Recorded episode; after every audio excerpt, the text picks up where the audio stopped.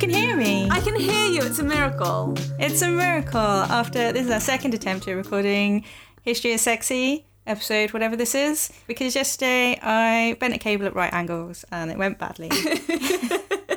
Yeah, don't do that. yeah, it turns out if you like almost snap the little metal bit off the top of a cable, they just stop working. Like, yeah. unbelievable. Who'da thunk? I know. So, but here we're here. We made it. We are here for History is Sexy, where we talk about history and answer people's questions and show them how it's sexy. Mm-hmm, mm-hmm. Um, um, who are you then? I'm Dr. Emma Sutherland, and I'm a historian. Great. I am Janina Matheson. I'm not a historian at all. No, you're a writer. I am. I did You- history at university a little bit and was very intimidated by it because it's so much easier in high school. Yeah, it is. It's true. In high school, they kind of give you all of the, like, they just make it look like a nice, neat line, and you Yeah, just have to learn the so order that things happened in. Here and everything has a reason. Yeah. Yeah. Like all the questions, like what were the causes Basically, high school history is fucking lies. It is lies. It actually is. So good luck to everyone doing their GCSEs right now. Yeah, fun. As we record this in May, my 16 year old sister and my 16 year old nephew both started their GCSEs on Monday. So good luck to everybody because I do not envy you one bit. And it made me very grateful that I never have to do an exam ever again. yeah, they're not fun. This is when why I stopped studying because I really like the learning part of studying. I like lectures, I like tutorials, um, I like reading ridiculous things for hours about the crazy things that happened in history. But then you have to like put it all down in an essay or an exam or something, and that just feels like a wild waste of my time. I don't mind an essay, an exam, no. I was all right at exams at university where they were like very broad, open questions, and then you could kind of decide how you wanted to answer it. Mm-hmm. But when it was a GCSE and A level, and the questions would be quite specific, and they'd be like, you have to hit these points. Oh, and yeah. You have to, like, in order to make eight marks, you need to hit eight points, and they have to be these points. Then I was very bad Mm. at that. Which is why I've got not very good GCSE results and not particularly good A level results either. and also, I didn't work very hard for my A levels. But apart from that, uh, it's Mm-hmm. I mean, that's the that's exam system. Yeah. um, anyway, Janina, what are we talking about this week? Um, so we're talking about a really cool thing this week. It's our steampunkiest question to date. This comes from Luke, uh, who emailed us. And the question is, what was the airship age like? Should it be considered a genuine period of history or simply a passing technological fad? Which is a good question. It is a good question. Although I do think genuine periods of history are very difficult to define because everything in history is connected, um, which is why, as previously mentioned, high school history is lies. Um, Yeah, that's true. yeah. Although I do think that we can, like, this has a fairly, this is a very definite end. Mm-hmm. Um, like it ends with a pretty severe full stop. Yes, it does. Um, and it begins really at a fairly specific point as well. I'd say if we're talking about airships as useful things, it begins with zeppelins. So I feel mm-hmm. right. So what the first thing that I learned when doing this, which I did not know previously, is that zeppelin, blimp, and airship are not necessarily interchangeable terms. a blimp is a soft, squishy one. So mm-hmm. the bag is soft and squishy and is filled up and inflates like a literal balloon. So it's like one big crevice where all the gas goes. yeah, exactly. Mm-hmm. Whereas a zeppelin, which was invented by Ferdinand Adolf Heinrich Augustus Graf von Zeppelin, uh, of course. is a very good name. Which would have been a completely normal name before he invented the Zeppelin. But now he's like Count Zeppelin and it's ridiculous. Yes, it is a little bit. It's like Tar McAdam being named after a McAdam. Uh, yeah, I mean, no, to be fair, Zeppelin is a fairly stupid name. but they have a big rigid gas bag, so the gas bag is always inflated because it's quite hard Yeah. and therefore is better for reasons that are science. So we're not science. We're as not science. so I am going to talk about science a little bit in this one though because I found some really exciting science. Mm, okay. I'll believe it when I see it. Okay, well, we'll get to it. Yeah, so they kind of changed the whole face. And that's when, like, what would say is the golden age of Zeppelins. Like, as soon as von Zeppelin, Count von Zeppelin, as his name was, managed to get one to take off in the, like, 1900, then, um, then that really, like, introduced the age of the airship with people being excited about them rather than looking at them with a bit of a side eye, I suppose. Yeah. Um, the other thing that we need to say about airships, and I know that you're going to talk about this a bit more, is that what makes an airship an airship is that it has a method of propulsion. And that is the difference between a balloon and an airship. Because a balloon just goes up and floats about pointlessly. and you just hope that it's going to go in the direction it's going to go in. Whereas an airship has like propellers mhm. um, and a source of A weighted- momentum. Yeah, momentum and steering capabilities. so you can direct where you want to go. Doesn't always happen, which is particularly a problem with the squishy ones mm-hmm. because they do tend to float away a bit. which is why mm-hmm. the Zeppelin situation changed everything for the better.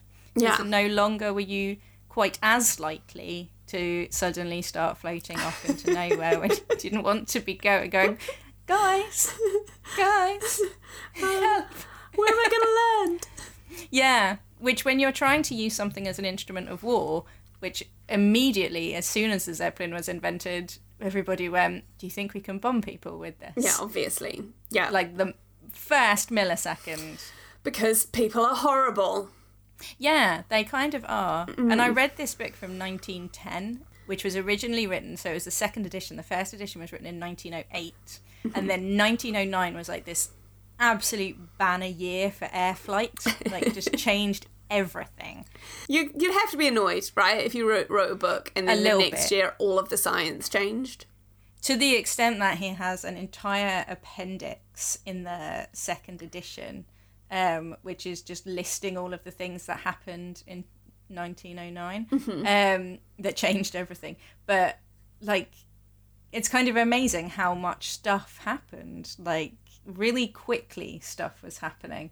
Um, and yeah, basically, it's called. Um, Airships in Peace and War, and it has this brilliant sci-fi cover um, by R.P. Hearn, uh, and it's basically like, here's all of the way we could totally use this to bomb people, just immediately. And then he insists, and I found this very adorable, in a kind of like, oh wow, I know what happens four years later.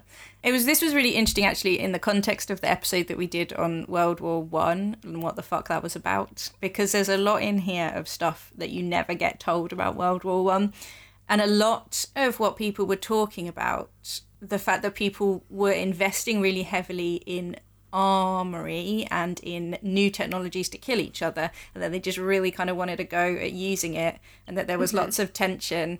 Like in this 1908 book he's already talking about how he feels like war is coming but he really hopes that eventually basically he says "Da, da, da, the developments and improvements which may accrue in airships for war purposes and if the pur- Well done. Uh, um, the possibilities are such as to make war more terrible and uncertain. Oh, and good. hopefully, and thus entered to more charily, so like with more. With more warily, basically, um, then airships will have accomplished a good purpose. And then he's like, and it'll definitely be useful in peace as well. So basically, he's that he sees, or and some people do see airships as this thing that might be so aw- awful that it will introduce kind of early mutually assured destruction. This is great, and it like this is this is my favorite thing about the like the first dude who started who who designed an airship basically because he was sure that they would never succeed even though his design is theoretically possible because God wouldn't allow it like he said after designing his one God would surely never allow such a machine to be successful, since it would create many disturbances in the civil and political governments of mankind. Where is the man who can fail to see that no city would be proof against his surprise, as the ships at any time could be maneuvered over its public squares and houses? Um, so he was just like, yeah, I designed this thing. It could work, but God will never let it happen. but I'm having a bash at it anyway. yeah. Um, but I love this guy. This was a he was a monk called Fran- Francesco Lana di Terzi, and he designed an airship in 1670, which is just wild and amazing, and I love it. Yep. Um, but is it an airship or is it a balloon though? it's an airship. Um, It has. So he was working off uh, some some science that had been done by a guy called Otto von Guericke, who made these things called Ma- Mageburg hemispheres. I've almost definitely said that wrong. Yeah. Um, so Otto von Guericke wanted to prove the strength of a vacuum. So he created these copper spheres that were then split in half, and he would put the two halves together, pump out the air within them, creating a vacuum inside the spheres. And he then proved that it took like teams of eight horses to prise the two halves apart because the vacuum was so strong. Um, so, using his theory, this guy, Francesco Lana di Terzi, designed a, an airship that had a sail in the middle. So you Oh, could use yes. so like a little a little yacht basically. I have so seen a could- picture of this. It's a literal airship. It is like not an airship so much as it is a, an air sailboat. Yeah. Um, and then on each corner there would be a copper sphere, um, out of which the air would have been pumped. So there were vacuums inside them, and because the vacuum is lighter than air, it would float, and you could direct it and propel it forward with the sail, um, which is theoretically feasible.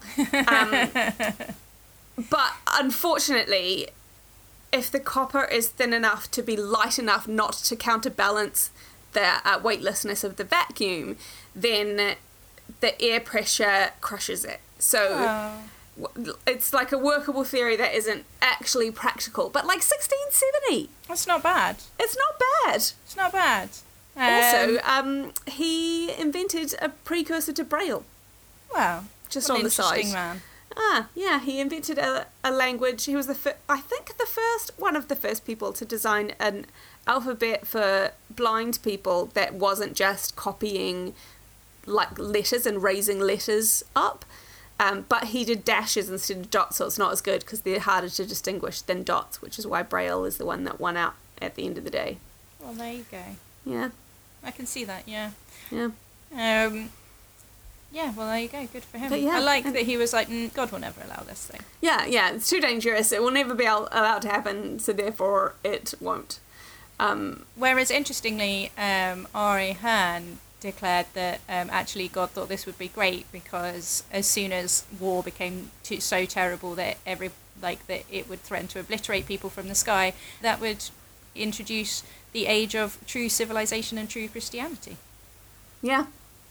Um, of So, course, all you need to- you, yep, Yeah, just scare people until they stop bombing each other, which has gone really well with the nukes situation. So I don't know, you know. Um, Yeah. We don't do war anymore. Do you remember that? Um, oh yeah, war's ended now. Yeah. We stopped Um, it. it's good, isn't it? Yeah, Uh, well done. um, yeah, the first proper, like, official airship that got put up, um, the French were really into it. The, The this French is like were so into it. this was like a real French and German situation, which is probably I know it's not why I didn't take off particularly, but like where America and Britain got kind of more into airplanes, the French and the Germans, especially the Germans, were fucking well into airships. um, and like the French kind of got overtaken, but um, it was the French who kind of put up the first ever steerable balloons. Mm-hmm. And then it was the French who invented, and this sounds terrifying to be honest, a steam powered dirigible. Mm-hmm. Like the first proper true airship that could actually drive itself around. Yeah. Like, it was a guy called Henri Giffard in Yeah. 1852. Who I think was was coming off of the designs by Jean Baptiste Meusnier, who did a plan but never saw it through, and then it was experimented with by a bunch of different people in between.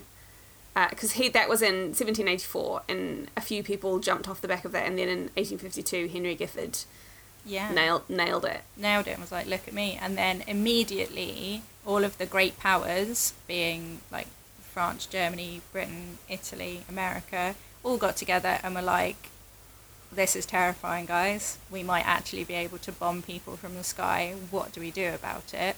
Um, And they banned it. I mean, that it would be lovely if you could ban people getting bombed from the sky. To be honest. Now, technically, there's an interesting thing. Technically, it was never officially unbanned. So in 1899, everybody got together at The Hague um, to have a conference about whether they should be allowed to use air power in war. In kind of the same way that everybody got together and decided about whether they should be allowed to use poison gases after World War One. But they got together and were like, look, is this legal? Or is it just going a bit far and, you know, just not not is it you know not Yeah. playing fair and they there were kind of two sides to the situation but in the end they decided that so though basically the nations that had air power or were developing air power were like i don't see why we wouldn't use it it's obviously great um, and those who couldn't afford to use it uh, or didn't have it yet were like um, Please not- don't do that. please don't. So, like Russia and Portugal and other such places are like, oh no, I think it might actually be very bad. Actually, please don't bomb us. But eventually, it was banned because nobody really knew what it could be used for, but they knew it sounded bad. So they agreed Yeah. that for five years there would be a moratorium on it, and for the next five years there would be no air power in war. And then five years later, they got back together and had another conversation about it, and were like, okay, maybe we'll just keep it banned. And then never revisited the conversation. And then World War One broke out, and obviously they were using air power. Sure, great. um, and so everybody. technically, every airstrike has been a war crime, Technically, I think so. Yeah, certainly and all now we're the doing ones. it with drones. So, uh, like, great. yeah, Good well, work, like humanity. I assume that they have had some conversations about it since. Can't promise that, but there is a point, like during World War One, where somebody said it might have been Churchill actually, because he was obviously a general, um, said like there is no law about this at the moment. Everything is everything about the air is technically lawless, so fucking go for it. I mean, and that remains true to this day. It's why we call it sky law. Yes, Sky Yeah. Law. yeah, and there's a really fun story from 1907 written by H.G. Wells, who wrote a lot of novels that nobody has read. and that one novel that everyone has read. And one novel that everyone has read, but like a lot of other novels. There is an Adam Roberts blog in which he is reading all of um, H.G. Wells' novels, um, not all of which are science fiction. There's like some weird political ones. Mm-hmm. But one of them is called The War in the Air and is a, basically the War of the Worlds, except instead of it coming from space and coming from Mars, it's just enormous dirigibles, like mm-hmm. thousands of them, invading the US and then just bombing it to shit. Yeah, that is pretty terrifying. The thing of that, the, the image of that, when you think about it, with if there are thousands and thousands upon them, because they're so ponderous and slow and inexorable, it's like it is a terrifying idea. Yeah. It's like the like the the um the monster in it follows that like it's only moving at a walking pace, but it just never stops. just never going to stop. It's just going to keep, and it's enormous. Yeah. Um, because this is the other thing about airships, especially zeppelins. Originally, zeppelins used um, cow intestines. They were made out of cow intestines because, all right, and it would take two hundred and fifty thousand cows to make a single airship. That's a lot of cows. It's a lot of cows. I mean, I guess it's nice to use every part of the cow, you know? We're doing Yeah. stuff with the meat, doing stuff with the leather. But that Using- use the intestines as well, I guess. Sure. it's too much. It's so many. it's not until the like early 1900s when the Goodyear company basically invented rubber or like worked out a way to manufacture it properly that they were able to stop using cow intestines. Yeah. But which is why the Goodyear blimp is a thing that exists. Yeah. But yeah, genuinely, genuinely 250,000 cows per thing. It's a lot, it's a lot of cows. It is, and they're huge Yeah. like so huge. There's one in Germany which still exists, which now houses an entire tropical resort. just a whole tropical resort in inside this X hangar because they were so big to build them and to house them that you can now put I don't know several beaches inside of it. That's amazing. I want to visit this resort and a hangar now. I really want to visit it as well. Uh, Maybe we should do a history of sexy field trip. Go if anybody weird wants to resort and a fund us to the history of sexy, um, yeah. I mean, it looks like a great time. It's like it's called Tropical Islands Resort. It's just outside of Berlin, so we could just nip in there. Oh, sure. It, it was yeah. It's huge. It's the world's largest indoor water park, Wow. and yeah, it looks fucking great. To be honest. Yeah, I love I love a water park. I love a weird thing. It's both. So Yeah, basically. Yeah. And it's, I don't know, it, I like being warm and not having to worry about the weather. So, yeah, what's I not to enjoy? Sounds great. Let's do it. Sign me up. All right, let's go. yeah, so that's a thing that exists. It's fucking huge. So, they are fucking huge. So, when H.G. Wells is talking about like this huge herd of airships, portentous monsters m- looming over the world, like that's a genuine scary thing. Yeah. And all of this is happening alongside aeroplanes, obviously. But aeroplanes look real shit in comparison because your Yeah, head's it's like a sticks out the top. bicycle next Yeah. to a cruise ship. Basically, yeah, because they're Yeah. very small and rattly and loud and dangerous. Yeah, and it's just like a person s- sitting in basically a go kart in the sky. Yeah, basically, yeah. Yeah. Like a literal nightmare. And your head sticks out the top. And you. And uh, you have to, you can only go about eight and a half inches before it comes down. Yeah. And it's made out of paper and wood and string. And yeah, nightmarish. And yet they won. They did win. We'll get to why they won. Yeah, uh, they did win. Uh, it turns out so the point at which airships get really big is kind of the years before World War One when they are treated like another form of another form of armory. So navies start getting them. Once again, the French are at the forefront. The 1905, the French get their first thing, and they want to use them for actually to be honest the first time that the french use something similar is napoleon uses balloons to try and scare the egyptians when he invades egypt Napoleon used balloons? yeah That's so good. but mostly people found them quite baffling uh, huh. and so he found them kind of embarrassing and retired them but one of the books that i was reading said if only he had had them at waterloo because they were uh, they were often used for reconnaissance um, by Oh. armies. So because obviously they didn't like planes couldn't fly very far, but you could totally use a balloon. If you could, if he had used them at Waterloo, he might have known that the Prussians were coming well before they did and been able to plan for it, rather than being like, ah, fuck, they came. Yeah. But I mean, it's probably best that you didn't. I guess don't really know, but I'm going to assume that it was good that he didn't win. Yeah, he seemed bad. He seemed bad, I guess.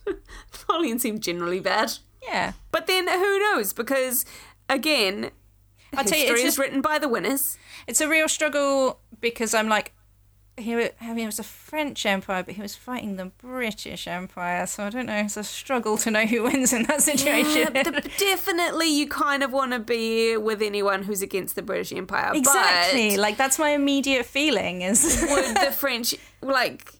There, there are no good empires. Everyone is bad. Everyone is bad if they have an empire. That's my ruling.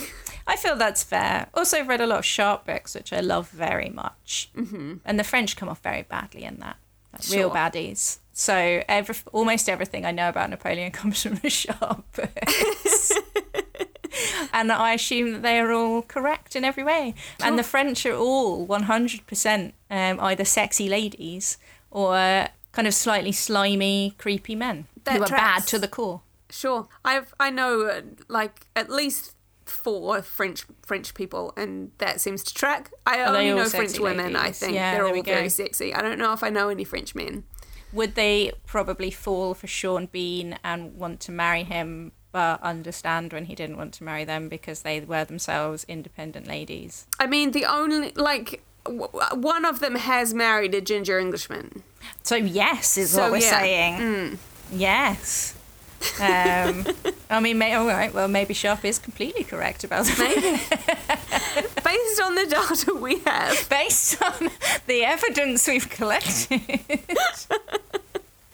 uh, I see nothing wrong with this. Yeah, Um, no, I'm fine. I can sign off on that. Yeah, so uh, so that was the first time it was tried, and it, it embarrassed him. But they were not. They you know got rid of Napoleon, and they tried again with a, an actual dirigible, and then Russia Mm-hmm. Which, by the way, great Yeah. word. is Dirigible a is, word. such a good word.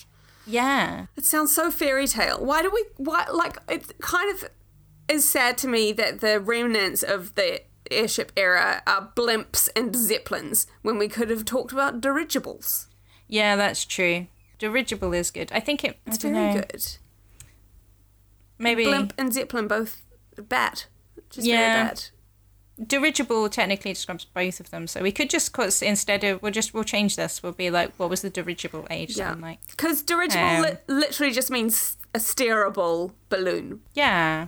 thing. So it's both of them. All right, we'll just use dirigible from now on. They're all dirigibles. Great. Okay. Yeah, so then everybody got one. And then Germany, I'm sorry, got a Zeppelin, which is mm-hmm. even bigger than all the rest of them and cooler. Yeah, with that hard with that hard shell. Yeah, and now it's like 1910 and everyone's got one. And also everybody has a load of guns that they want to know what happens with and some tanks and some other things. And then World War One breaks out. How convenient for everyone involved. How convenient. In order to do that, you can listen to literally episode two of this podcast where we talk about Yep. World War One. I. don't remember anything we said in it, but I'm sure It was, I great. think, uh, where we landed on it was a clusterfuck that didn't It was a happen. clusterfuck in every way, yeah. But everybody really wanted it. It was interesting, I have to say, reading this and seeing how far back the almost preparation for it went. Yeah, people were just gunning for a fight.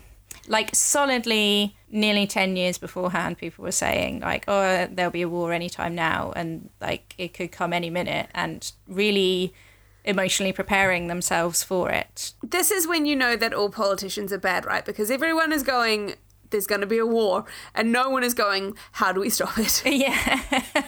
so poor old, you know, artists in the middle being like, "Do we have to?"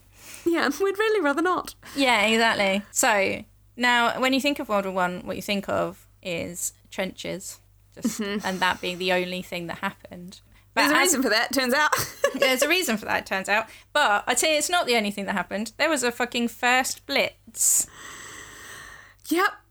And it was because obviously planes couldn't fly far enough in order to actually bomb people. And I don't, I don't know if they could carry heavy enough loads for bombs at that point either. I'm not as super up on my plane science, but I think the capacity for cargo was not great at that point because bullets they- much lighter than Yes, and they were also like dropped out of the sky a lot. Like they were being a pilot in the in a plane in the First World War was incredibly dangerous. Like Yeah. incredibly dangerous. You had a reasonably like a one in three chance of dropping out of the sky or dying somehow, and like it, you're and dying quickly. Like there's that bit in Blackadder, isn't there? The twenty minuters. Uh, they call them twenty minutes. Oh, yeah. because they spend twenty minutes in the sky, and Blackadder and Baldrick think that that's their day's work. But what it means is you spend twenty minutes in the sky before you die.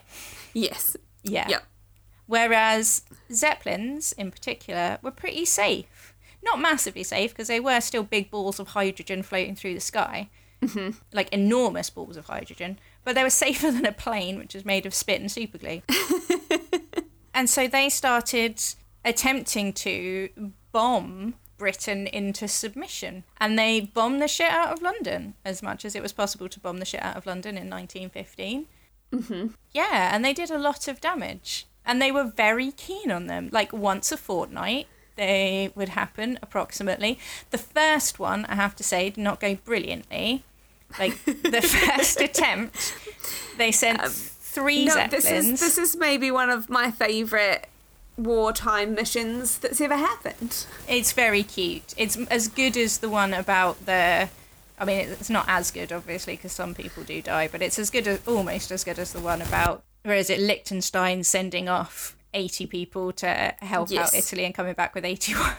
Yes, that Uh, is brilliant. So this is the second best thing, and like obviously people did die, and it's very sad, but it's it's it's a disaster. It's one of those like really good like wartime farces. That, Yes. where you're I like, would- so I- much went into this and it went so wrong. I would really like a like sort of airplane style movie. I think about this particular attempt at a raid or Yeah. a, a bombing raid. Um, Yeah, I stopped worrying and learned to love the Zeppelin, something like that. yes, one hundred percent. Yeah, so their first attempt, they sent three Zeppelins and they tried to bomb Yarmouth. I don't know why they chose Yarmouth. Maybe boats. But they just tried to bomb Yarmouth. One didn't make it and had to turn back. One drifted off course and didn't really know where they were and became confused and lost. So they decided to just drop their bomb wherever they were. Mm-hmm. Dropped over a different town and killed grand total of two people. Mm-hmm. One made it to Yarmouth and managed to kill one man and one woman. It's, I mean, okay, like, admittedly, if you were in Yarmouth or the other town and that happened, that would be terrifying. Yeah, And, bad like, times. Very, very bad times and traumatic and disastrous, and pe- real li- people did die. And that is, for people on the ground, all of my sympathies. but for the German army, this is just, mwah, it's magnificent. I love it. Yeah, it's just be. It's like a, such a like. How is this going? So you can imagine them like in their war room, being like, "Oh my god!" Like, how, Like, yeah, how much ramping up was there to this first Like- attempt at, at blimp bombing people? possibly nearly a million cows died for this. and this is what happened. Like they knocked over a phone box and managed to kill an old man. Like But that didn't stop them. And they sent them quite often.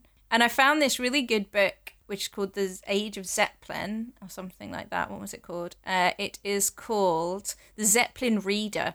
And it was all extracts from books and letters and songs and drawings and basically artwork that was created about Zeppelins during the age of the Zeppelin.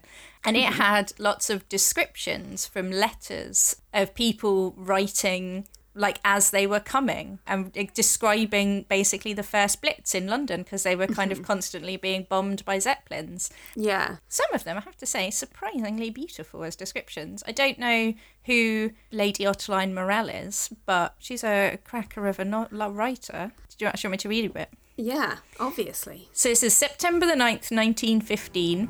Last night when we were coming home, the guns broke out and there was a lot of noise. Then we saw the Zeppelin above us, just ahead, amid a gleaming clouds, a gleaming of clouds, high up like a bright golden finger. That's a bit bad, but still. Quite small. Can all be winners. Yeah, quite small among a fragile incandescence of clouds, and underneath it were splashes of fire as the shells fired from earth burst. Then there were flashes near the ground and the shaking noise. It was like Milton. Then there was war in heaven. But it was not angels, it was that small golden zeppelin, like an oval world high up. It seemed as though the cosmic order was gone, as if there had come a new order, a new heaven above us, and if the world in anger were trying to revoke it. Then the small, long ovate luminary, the new world in the heavens, disappeared again.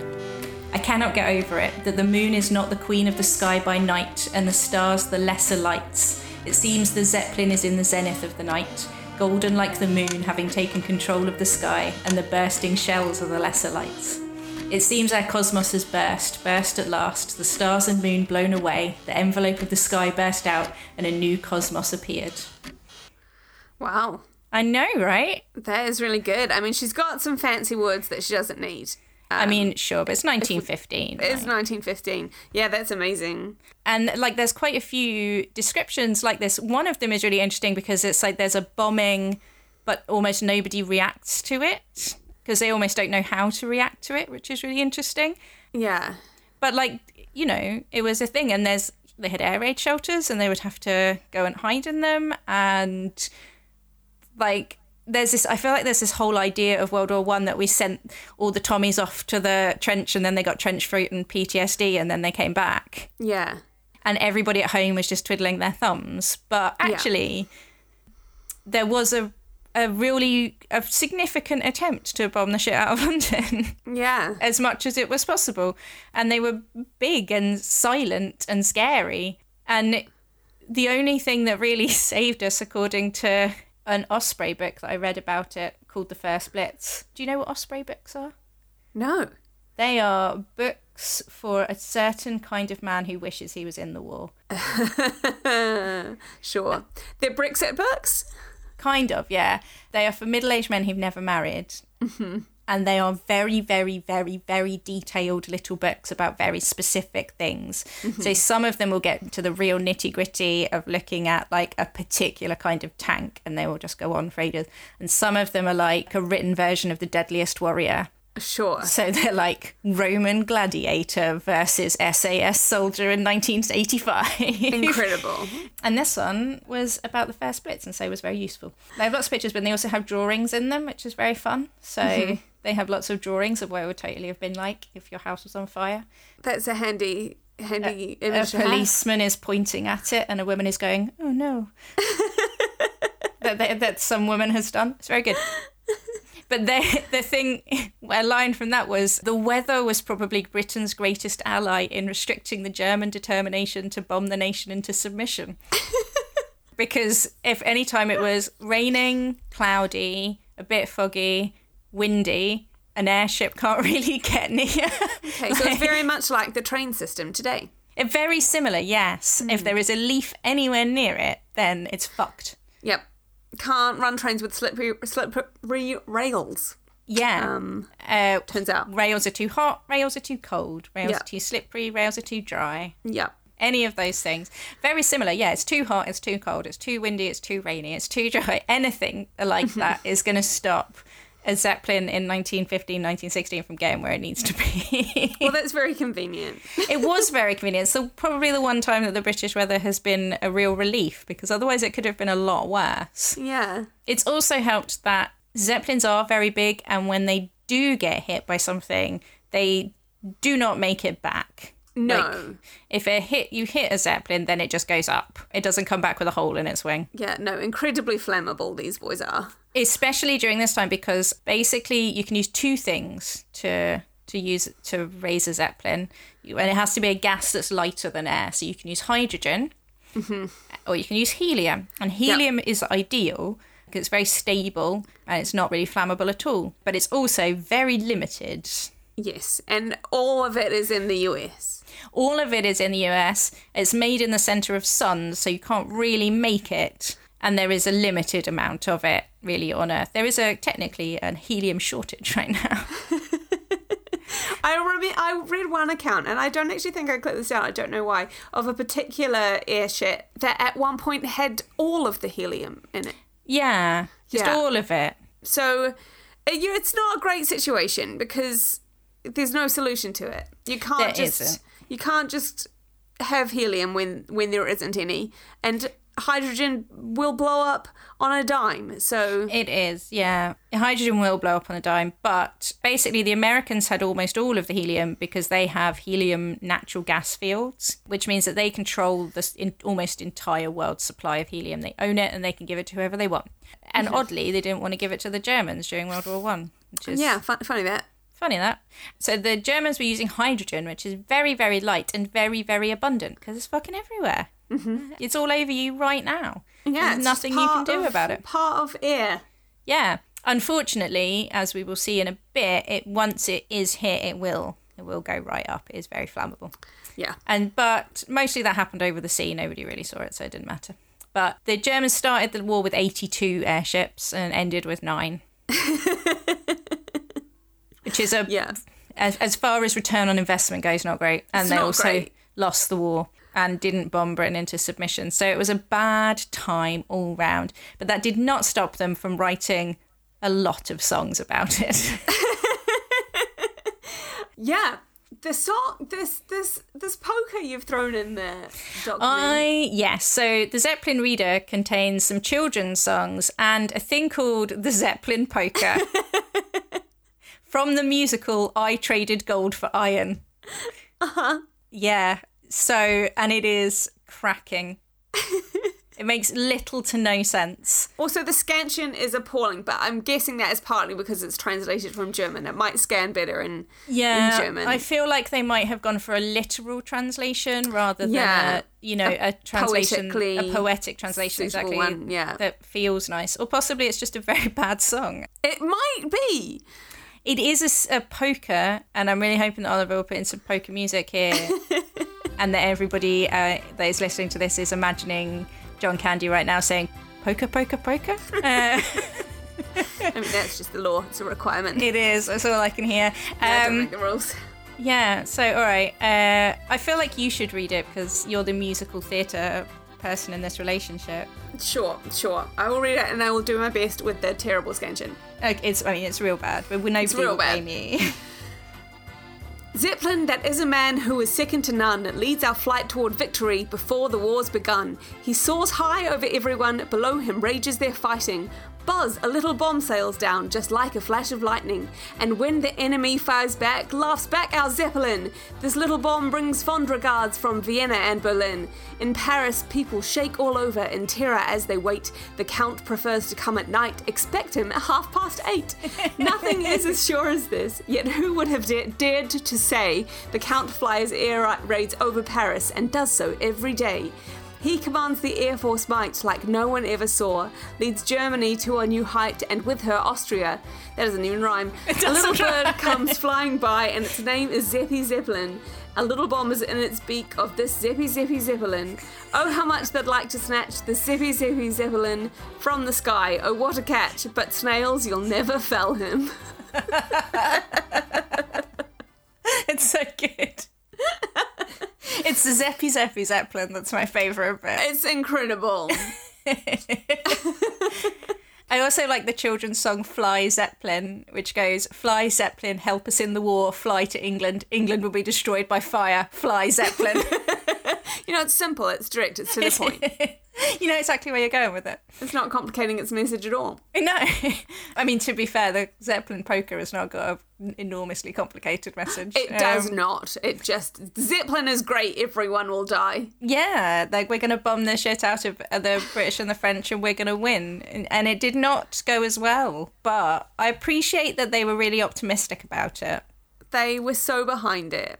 I feel like the Zeppelin or the airship dirigible is an almost inherently optimistic object.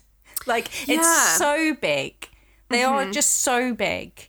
And when you look at footage of them, because obviously this is all happening in the 20s, so and uh, like there is I- images. There's this really cool image of a Zeppelin in the spotlights over London Yeah, it's incredible. And it's really cool. I mean, it looks a bit like a gherkin, but it's like you can see how immense it is. Yeah. I will put this on the Ko-fi page at the very least if I don't remember to put it on Twitter because it's uh, like, and you can see the images of them.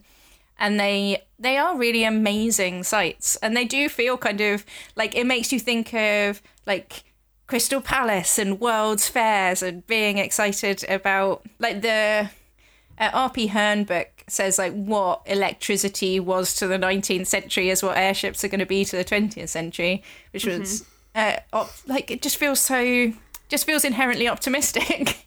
Yeah, but I guess that there's a reason for like because at this point in time, planes were, as we've said, tiny little tin cans yeah. for one person, whereas zeppelins, if you're not using them for war, could cart a lot of people. They're, they- could. They're very big. So it was the idea that they could be expanded for commercial uses. really you can imagine that being so tantalizing. Yeah. You could take a cruise, like it's like being on a cruise ship, but in the air. in the air. Yeah, And then you there's get- also like a sense of kind of like majesty about them because they're so big and so slow and they just sort of glide. It does have that kind of cruise ship, like, you know, being on the QE2 and slowly floating Yeah. gently and elegantly. Just like gliding through the waves, except that it's in the sky. Yeah, and that is really what they tried to do with it after the war. It took a while because nobody was really into them except the Germans, and the Germans weren't allowed to do anything because they had been hobbled. Yeah, they'd been grounded by. They had been grounded by The everybody Allies. else. Also, Yeah. it didn't go very well, weirdly. No, funny that. Learned that in GCSE. Uh, but eventually they kind of got it back together. The Americans started getting into it. and they started to build this idea that they could use it for continental flight and for transatlantic flight and it would be a really cool and much faster way of traveling Yeah. and Britain tried to build some things. They Britain for a while really wanted to be into building airships, but wasn't very good at it.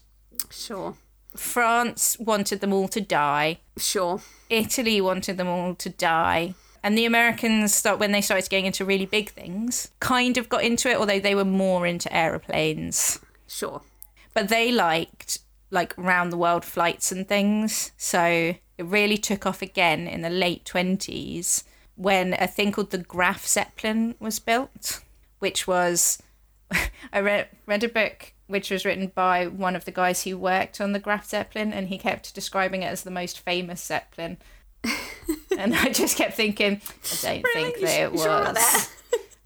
I mean, the book was literally about the Graf Zeppelin and the Hindenburg, mm-hmm. which we've avoided saying. It was Mm-hmm. We called have. the, the Golden Age of Passenger Airships, the Graf Zeppelin and the Hindenburg by uh, Harold Dick and Douglas Robinson. Um, and yeah, they keep repeatedly saying that it's the most famous one. It's the Graf Zeppelin and the Graf Zeppelin 2. And I'm going, Mm. don't know that it is. Absolutely not. But it, for a while it was, before the Hindenburg ruined everything sure. the Graf Zeppelin was like the thing. And um, Rudolf Hearst, who people may know as the newspaper man who is the basis for Charles Foster Kane in Citizen Kane. Mm, Sure. Or possibly don't, because maybe they don't like Citizen Kane as much as I do. Um, I've never actually seen Citizen Kane. I know. oh, do that hurt? I'm sorry. Yeah, I've never got round to it. One Wow. day. One day I will. Wow. It's Yeah. so good. I mean, that is what they tell me. Yeah, anyone who tells you it isn't is lying. Oh, well, that's interesting because Jamie doesn't actually like it. Jamie is wrong and bad. I mean, I'm not going to disagree with that. Jamie Drew is a wrong bad man. Uh, feel free to tell him I said that. I will. I won't give him any context. No. I mean, it's not like I don't tell him that. He'd probably be more comfortable with that than when I tell him he's great because he hates that. So He does hate that so much. anyway, so Rudolf Hearst financed the Graf Zeppelin going on a round the world tour, which was like genuine thrills at the time. I mean, of course it was. Like, that's not the sort of thing you could do. Yeah, you definitely couldn't. Like at, at the time, planes are still trying to get just across the Atlantic, let alone anything else. Yeah. And on YouTube, I watched a load of footage of the round the world tour, and like there's just thousands of people coming out to have a look at it, and it took off from from New York. That was Rudolf Hearst's like what's the word I'm looking Stipulation. Yes, that like that's what he needed, uh, rather than going from uh, Germany. He so he insisted go from New York, and it travelled all the way around the world, and then well, and then arrived back in LA. Ah. Nice it got, got to see both coasts, I guess. Yeah, and did a good job. Like, it had a lovely time, and everything Yeah. was great. And wherever it stopped, like, then everybody came out to see it and celebrate. And you can see all of these children and people running around. Because the way you, this is very fun, this is what I learned, is that when you bring a zeppelin down, what you do, they do is they try and get as low as they can, and then they mm-hmm. just drop ropes, and then people on the bottom grab the ropes and pull.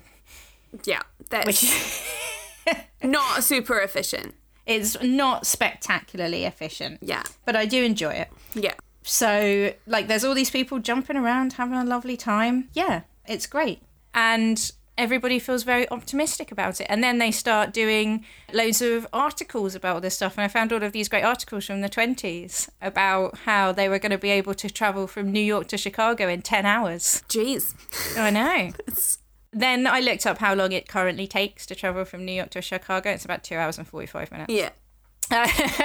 yeah. But it would be like a nine in comparison to like I don't know driving in a 1920s car, much nicer.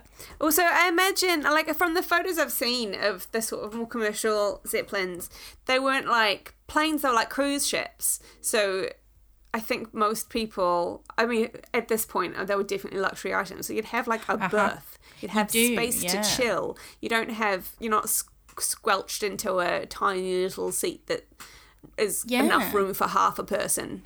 You're not getting like deep vein thrombosis Yeah. On an airship. You are getting a nice sit down meal and a bed. The one from I found one from Current History, which said that the first airship will have a capacity of four million cubic feet of helium, should cover the distance between New York and Chicago in ten hours. About 100 passengers will be transported overnight in berths similar to those on steamships. In mm-hmm. addition, it will be able to carry 30 tons of mail, express, or cargo. Well, there you go. That's not bad. Yeah, so it's, very like, much. I think I feel like if there was still a thing, and that was the cost, like they took a lot longer than plane. Uh, Like it's like choosing to go on a train now in Europe Yeah. rather than fly somewhere. It's not. It's just a nicer way to travel, even though it takes a lot longer. But you can chill and you can have a nice drink and you can sleep. Or like you can get the ferry from where I live to like Liverpool. When I moved here, that's what me and Livia did. Livia being my cat, Yeah. because I didn't want to put her on a plane. So we went Yeah. from Liverpool to Belfast. I mean, it takes like eight hours, but you get a little cabin. It's got a Yeah. cinema on board, and uh, we just had a wee nap. It was nice. Yeah. Uh, and I, you know, it was fun. And uh, yeah, I feel like it'd be quite nice. It probably, it's obviously immensely expensive. Yeah. but it is still something you can do. And then they start running Germany, for reasons unclear, start running flights from Germany to Rio de Janeiro regularly, Sure. like that you can just nip backwards and forwards, which is lovely. So for a little bit of 30, they're not like very regular, as in like twice a day or anything. Yeah. like a couple of times a year. Yeah. Which up from never is pretty good.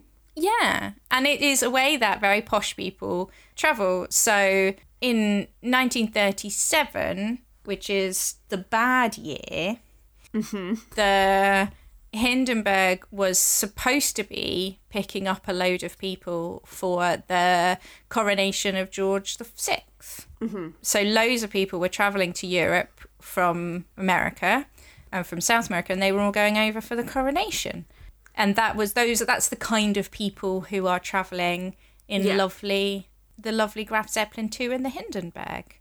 Yeah. And if So you look in the images inside, I will put this weird. I don't. I don't know why this was on Gizmodo of all places, but it's a really, really good collection of pictures of the whole real golden age, like 1900 to 1937. Loads of images of different types of airships, like little ones like bombers that have just two or three people, and then the giant ones which have massive seats and beds and like basically looks like a nice dining room that you would go to. Yeah. And they look lovely. Like Yeah. they've got a bed, they've got a little kitchen. Just looks super can- chill. Yeah, it looks lovely. A maid prepares a dish in the kitchen of the airship R100. Lovely. Uh, Looking at the veranda deck. Lovely. Everybody having a nice dinner. Lovely. The Graf Zeppelin over Wembley Stadium during the 1930 Cup final. Lovely. Everybody looks like they're having a go. There's a really brilliant picture of a 1931 picture of the Graf Zeppelin flying over the pyramids of Giza. That is excellent. It is. Yeah, so yeah, I'll put these up because they're amazing. But then, unfortunately, while the Graf Zeppelin was making everybody happy and people, it was really starting to be a luxury way to travel around the world. The something terrible happened to the Hindenburg that nobody really knows what it was. It was caught on television, and within 20 seconds, it went from look at the lovely thing, oh wow, look how big the Hindenburg is. This is so exciting. To, oh dear God, it's gone. Yeah. Because Yeah, it's highly, highly flammable. Yes, highly, highly flammable. And basically, so what happened to the Hindenburg is it's flying into New Jersey as a stop on its way to Rio. It is being filmed because it's still quite exciting that it's coming in. Um, and there is a live radio commentary by a guy called Herbert Morrison.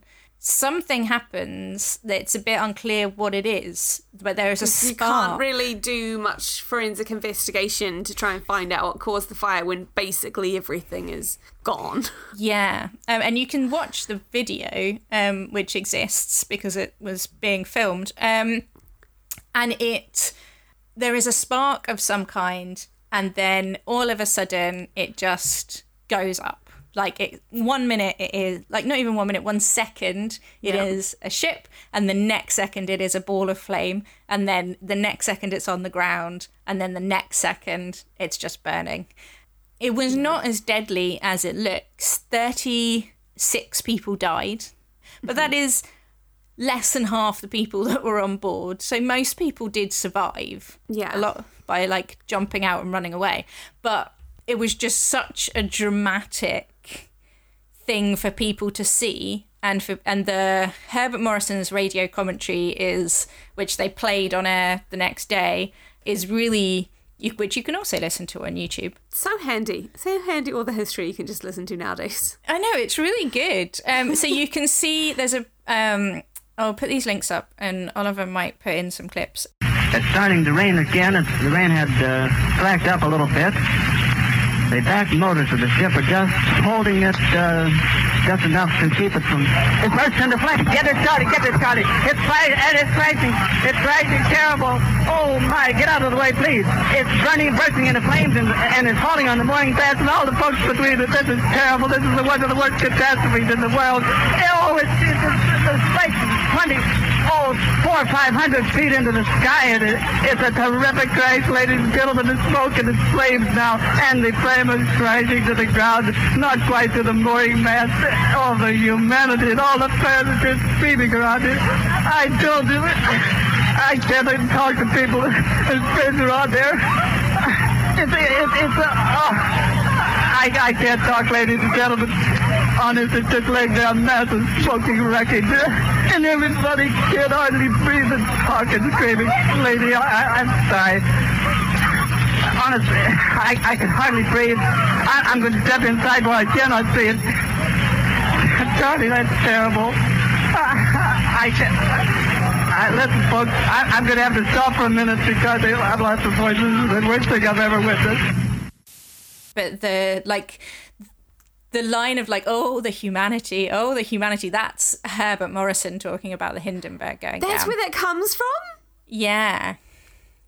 That Um, is incredible. So what they see on the ground is it goes up in a ball of flame. People start throwing themselves out of it, and then it falls onto. People start rushing towards it, um, and all of the people who are trying to kind of pull it down, it comes down on top of them. And 'cause quite a few of the people who die are people on the ground.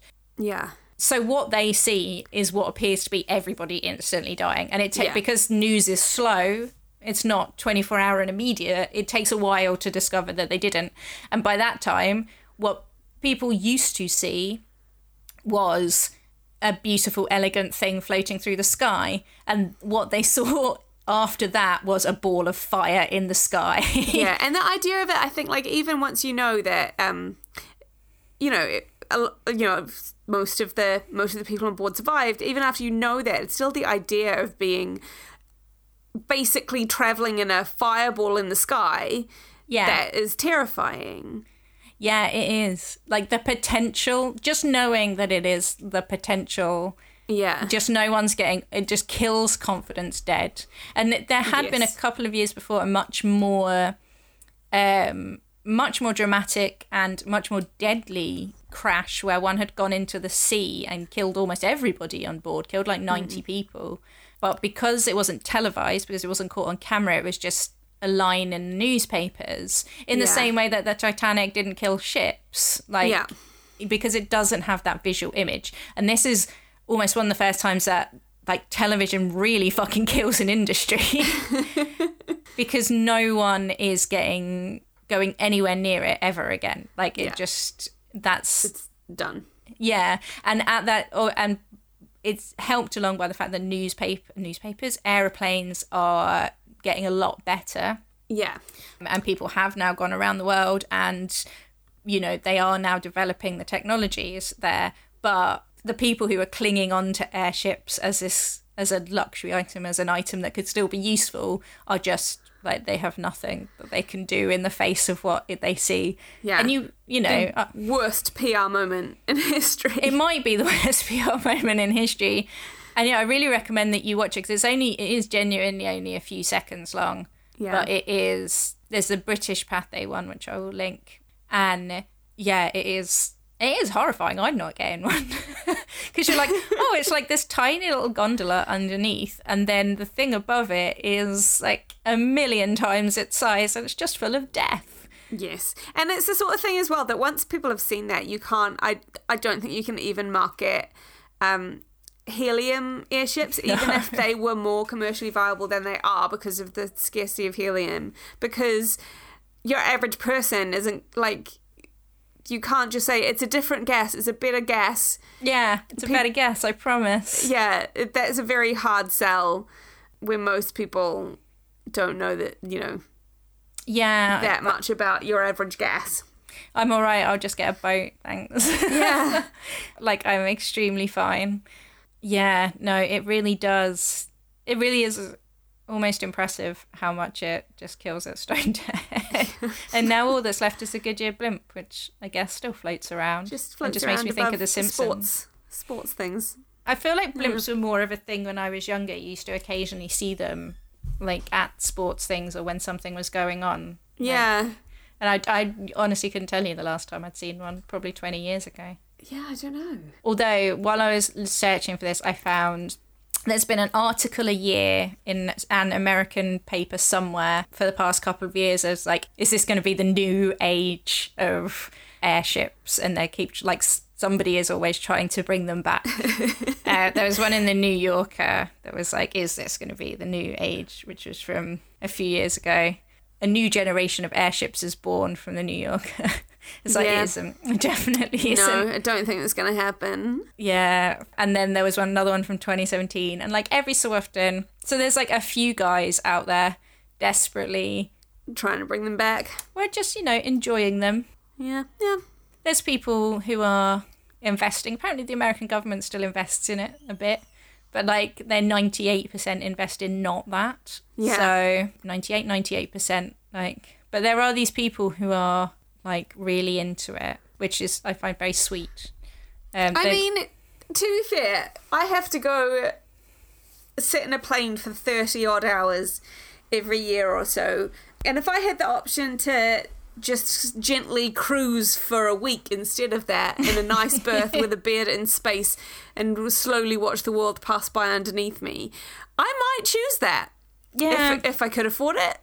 I definitely wouldn't be able to afford it. But I mean, if I could, but then I would, I don't know, if I was going to, I feel like if I was going to be able to afford gently cruising, then I would probably be able to afford like business class and at least have legroom That is very true. and also get there in 17 hours rather than a week. That, yeah, that is a fair point. Yeah. And that right there is why airships aren't coming back. There's- Although I would be interested to know the science on how it affects jet lag to travel Ah. more slowly because you get there and your first week's knocked out anyway because you're That's exhausted. true. That's true, yeah. I mean, it might well because you're like going hour by hour rather than jumping Yeah, it's solidly body, eight hours. Yeah. and it's like the the time zone is changing with you. with you. Yeah, I'll be interested. It would be interesting. Well, maybe one day you can try that. We did talking about how going up, going on planes affects your body. A wee tidbit from the developmental stage of airships, kind of before we'd completely split off into airships and balloons. Yeah. I just love this so much that I have to mention it before we finish. Uh, there were these guys called the Montgolfier brothers in um, France. What is One it of with them- brothers and air things? Like, why are they There quite always? a few brothers? This is yeah, Why this they- is bros getting together about going into the sky. It's sweet. It is sweet. so this guy called Joseph Michel Montgolfier noticed that smoke rises and that it causes sparks to rise with it and little fragments from fires to rise with it. And he I think he thought that it was the actual smoke itself that was causing it to rise rather than the heat.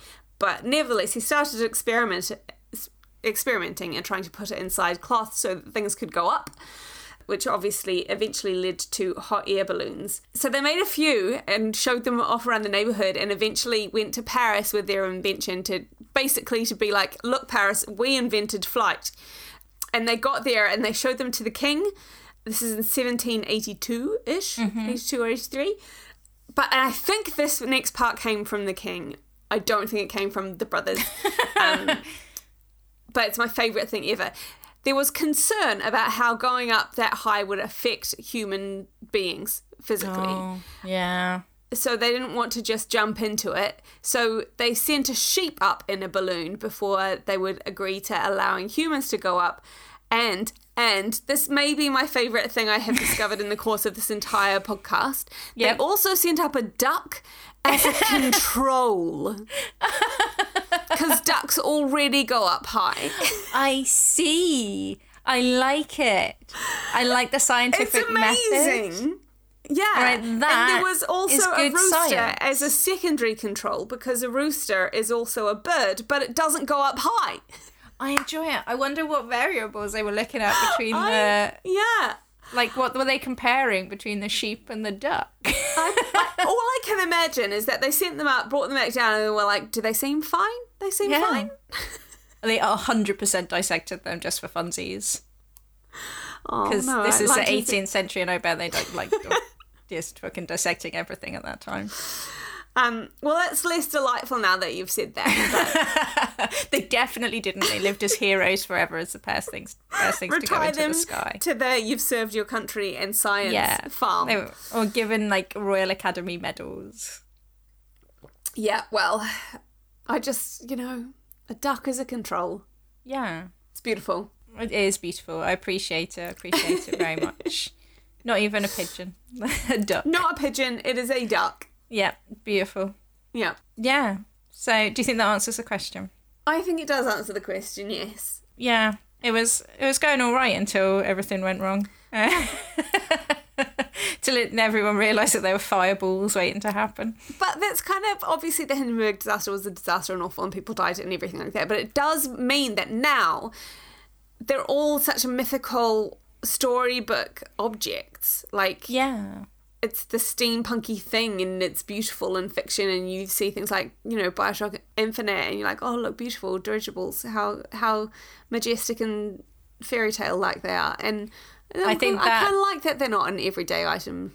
I think that is probably why the attempts, any attempts to bring them back, will never succeed because everyone's like, "Oh, what a lovely fairy tale item." No, yeah. Like that sounds lovely, but I'm not getting in it. yeah No, no. also we do just have so many more practical options now Yeah, we do. especially once they invent my um, underground super fast trains that will carry you across the globe Yep, just In an dig- instant. once we've just dug through the center of the earth and got on with it. like, exactly unlike, like, just get some ambition going here. yeah Get- Pull out our thumbs and get it moving, get cutting it through the center of the. Isn't that a plot point in the remake of Total Recall? Oh yeah, there is. There's a thing. There's a middle of the thing that goes through the center. God, that's awful. Yeah, That's a real bad film. it is not great. Yeah, yeah. Right. Well, that's where you're getting your ideas from. That's good. Uh, No, I don't want to go through the center. Just like under and around it. You know, Okay. under, under the crust Under and and then around. just whizzing round. Yeah. I see enough. I can, can't see how anything could go wrong. No, nothing at all. Might make jet lag even worse. That is true. Yeah, swings and roundabouts, I suppose.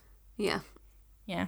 All right. What's our question for next week, Janina? What is our question for next week? It is from where where where oh here we go. uh, this is from Natasha at Natasha Almos on Twitter. She says, "At school, I learned it was better to be a hetera than a wife. Is that how you say it? Hetera, yeah, Hatara. Yeah. hetera than a wife. Is this true? So my question was: It really to be a prostitute then a wife in ancient Athens? There you go. So we're going to ancient Athens. Yeah, I'm going to have to get a bit further through Assassin's Creed Odyssey to prepare for this question. I think. Yes, absolutely. I see nothing wrong. I'll tell you what, actually, Connor started playing uh, Assassin's Creed Odyssey, and there's a lot of people with Roman names in that. that. A lot of people called Drusus. Don't know what that's about. Well, you know, it's feel like they put quite a lot of effort into almost everything except the names. like so much effort into so much stuff, and then we're like, "Can you think of any Greek names?" No.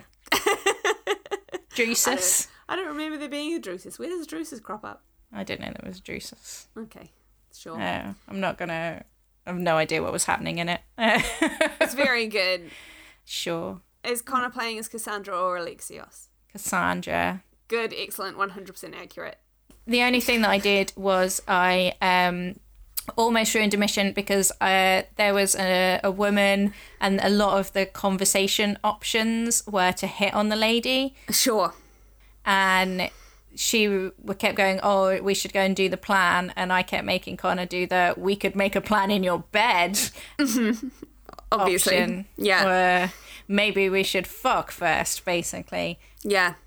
And then it seemed like i was coming on too strong and then she got upset with me Yeah. Jamie's take on that is that he will fuck any character that the option comes up for, or try to. Because sometimes the flirt option comes up and then you do it and that they turn you down. Um, but I was like, no, I'm only gonna fuck the people I think are cool. Some of these Oh. people are clearly dicks. no i mean i didn't i was the only one that i've seen so i just was going really hard for it Oh, Um, they come up a lot. All of ah. ancient Greece is thirsty as fuck for Cassandra. It turns out. fair enough Yeah. Which yeah, Yeah. fair enough. She's a badass. She's a babe. yeah i guess yeah can't complain mm. about it No. janina where can people find us They can find us on Twitter at Sexy History Pod. Yes. Or in our email inbox at sexyhistorypod at gmail.com or on Facebook at Sexy History Pod.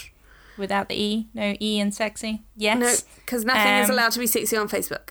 Yes. Or at our Ko-fi, which you can find by going to bit.ly slash support sexy history. Um, and that is where I put all of the sources and things now. So if you want to Yeah. know what I've been reading, including this week, the most boring book I think I've ever read in my entire life. like so boring.